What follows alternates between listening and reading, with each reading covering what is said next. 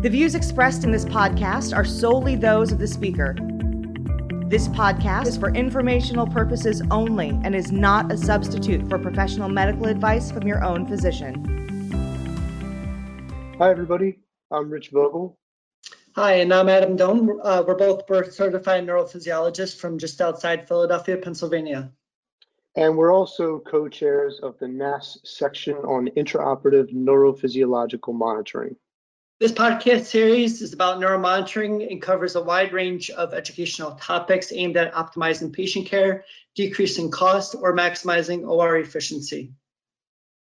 Today, we're going to talk about how many surgeries are monitored in the US each year, how many of those surgeries are spine, whether utilization is increasing or decreasing, what major trends we're seeing, and uh, what does the crystal ball tell us about the future of neuromonitoring? Let's start with the volume of surgeries monitored. Adam, what resources are available to estimate number of cases monitored in the US? So one of the, the obvious ones that comes to mind is some of the larger national data sets, such as the National Inpatient uh, Sample.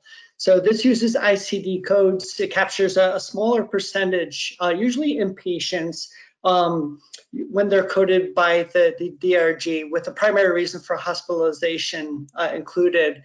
So this sort of relies on, on whether or not IONM is actually coded for these procedures. Um, probably more true for the in-house programs and not necessarily true for the outsourced programs uh, the outsourced companies that that serve the, the um, hospitals and surgery centers. So there, there was a recent paper by uh, John Ney and David um, uh, David van der Goes that identified neuromonitoring in just over 110,000 procedures per year.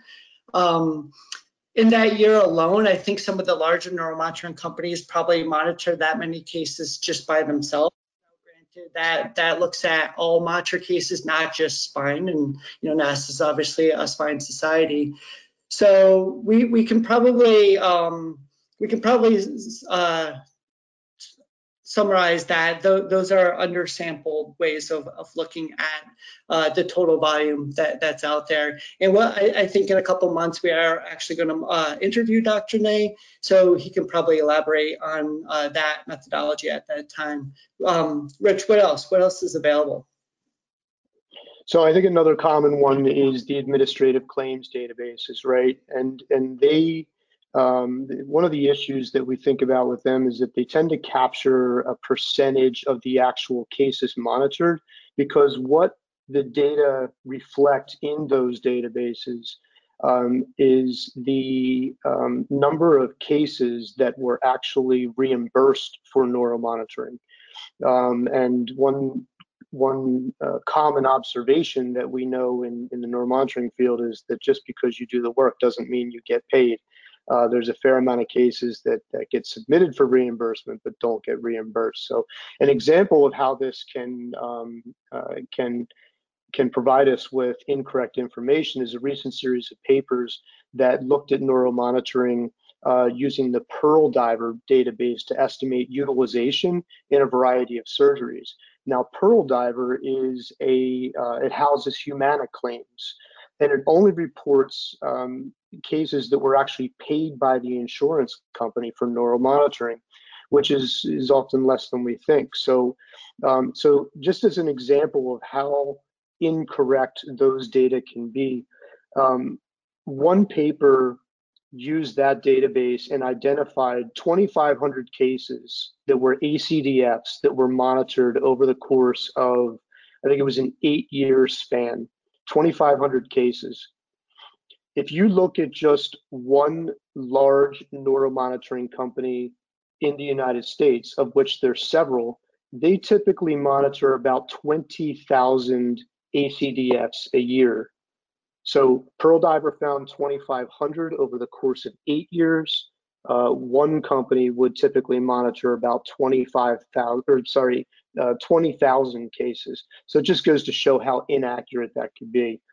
Um, Adam, I know we also have market research reports. What comes out of those? Uh, probably nothing overly accurate or good, unfortunately. Yeah, because we we've looked at several of those over the years, and I think we've mostly concluded that they don't really provide that that much good information. Um, sometimes they they rely on questionable sources to get some of that material. I think there's a lot less like uh, uh, probably money, time, research that goes into neuromonitoring market reports compared to some of like the the the, the larger revenue type companies like a medical device company.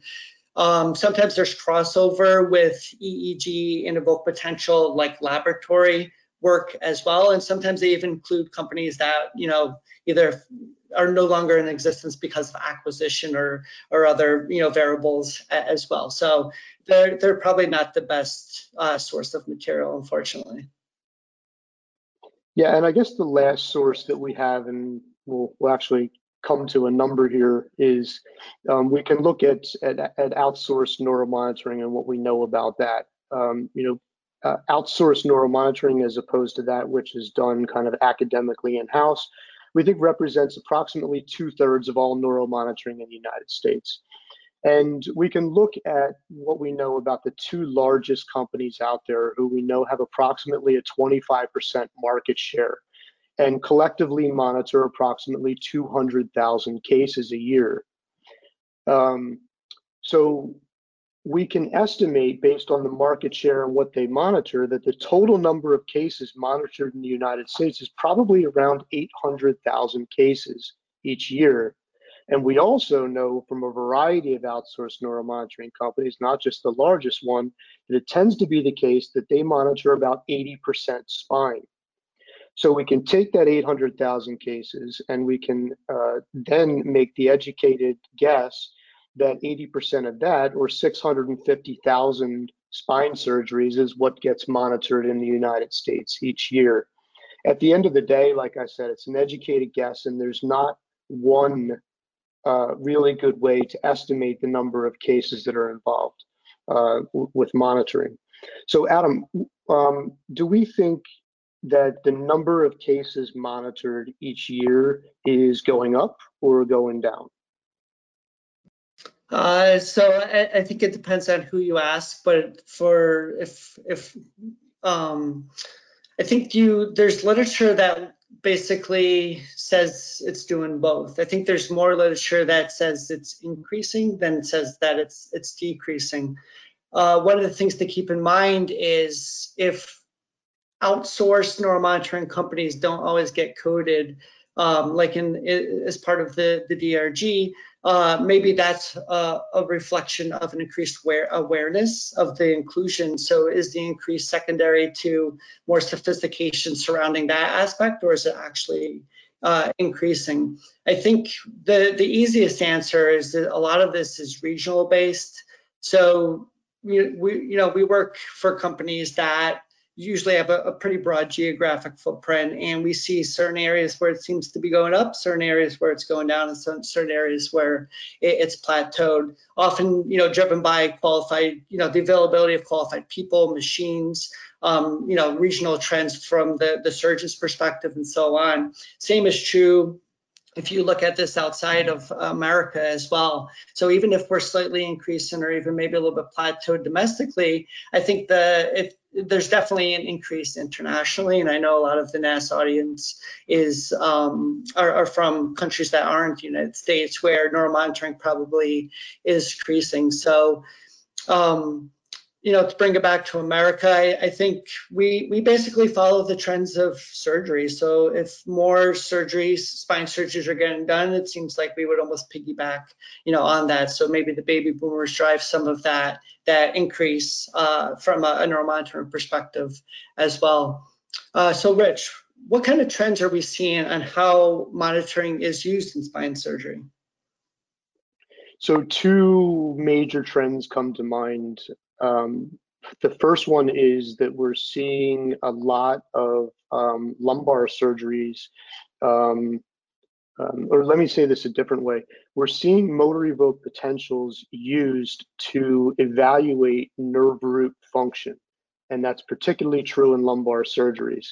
Uh, over the past couple of years, there's been at least 10 papers that have been published demonstrating the utility of, of motors in, in lumbar surgery, particularly for detecting and obviating foot drop. And these are analogous to what we saw 10 years ago when some of the papers came out demonstrating the utility for detecting C5 palsy uh, by monitoring motors from the deltoid. So um, based on this high quality research that has come out over the past um, two years, we're seeing a big uptake in the utility of monitoring uh, um, motors for, for nerve root function, particularly in lumbar surgery. And then I think the other thing is, um, you know, one of the questions that we get a lot is, you know, is there a standard? What does everybody else do? And usually we, we sort of say, well, there isn't a standard. Everybody does things a little bit differently. It's the heterogeneity of neuromonitoring.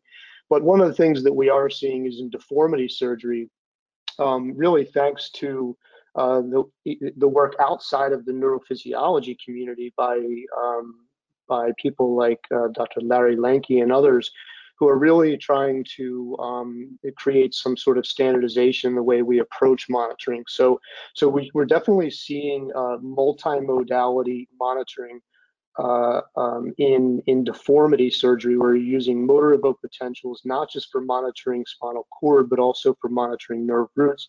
You're seeing SSEPs, you're seeing EMGs, um, pedicle screw stimulation. All of these things are being done in terms of a, a, comprehensive approach to monitoring these procedures. Those are the two major trends that I see right now, and and and those are um, in. I, I think they're increasing over time. Um, those are the clinical trends. Um, Adam, I know that we, you and I often talk about what other trends we're seeing in the profession. What what comes to mind for you? Um, yeah, a few things come to mind. One of them is uh, right now, like the majority of neuromonitoring in America is outsourced. It's not run through in-house programs like at you know some of the, the larger academic centers. Uh, that's actually increasing. You know, it's easier for an outsourced company to drive some of the efficiencies to provide you know, staffing with, uh, because they work at more than one hospital, usually there's a, a, pool of clinicians in the area. So it's a little bit easier logistically to manage as an outsourced company, which is part of the reason why that's increasing. Um, there's a desire by the neuromonitoring community to negotiate in their network contracts. A, a large portion of the profession is uh, out of network. That's not always because we want to be out of network.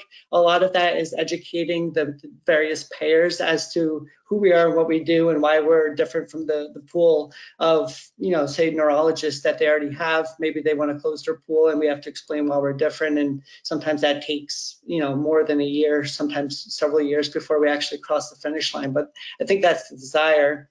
Uh, I think that one of the trends is more engaging with surgeons. We've always like lived in our in our own bubble, and you know, just like we're here now as a, a part of NASS trying to be a part of the team. There's huge drives for teamwork and quality and patient safety, and um, you know that that benefits us as well. We want to be a part of the team. We want to engage, and you know, we want to be be able to to work as a, a collective team. Um, I think last but not least, the da data and analytics, you know, as the companies get bigger, you mentioned that some of the companies do monitor, you know, around uh, 100,000 cases a, a year. Um, being able to use that data to look at where, where are we being, um, uh, where do we drive value? Uh, you know, we sometimes have, like, like you said, if we have 20,000 ACDFs in our, in our bank to analyze, you know, let's let's use that. Let's work with the the, um, the surgeons to see like what, where you know there is utility and be be able to you know drive drive that. I think that one of the, the challenges is also because the majority of the profession is outsourced, we all we don't always have like good longitudinal outcomes. You know, we're sort of based, we're we're limited to how the patient wakes up, and that's only you know obviously part of the, the picture. So you know, as as much as that can be a a pro to have uh, a large data set. It's also a con that you know we we don't always have good access to the electronic health records or you know longer term follow ups. Um, anything else, Rich? What about you know the the, the future? Where where are we going? Yeah, so that's a good place to end, right? Um, where are we going in the future? I think um, probably the the biggest things that are going to come out of the future of neuromonitoring are more automation and and predictive analytics. Um, I, I see us getting to a place at some point in the future where um, you've got the, you know a monitoring system that has information fed into it about the patient, um, whether it's aspects of their medical history or it's real-time information about um, about vitals and anesthetics and things like that. Um, and then it's it's running tests on the nervous system, um, like like a motor evoked potential, and and instantaneously based on all of those factors and what it knows about the patient and its ability to sort of um, uh, um, you know rapidly learn about this patient, uh, it can give you an immediate um, probability of postoperative paralysis um, in real time. Um, that's the kind of thing that I see uh, would would be kind of the, the holy grail of neuromonitoring, especially for a surgeon. You don't have to wait around for information, right? You just you run a motor and you get instantaneously um, patient-specific information um, that's that's um, that's that's fed from that system. So. Uh, we could probably talk about automation in the future to the cows come home, but that's that's certainly the the main thing that comes to mind in terms of neuromonitoring in the future. Um, anything else to tackle into that, Adam? No, I, I think, like you said, that's a, a, good place to wrap up on. So, uh, thank, thank you. Yep. Thanks for listening.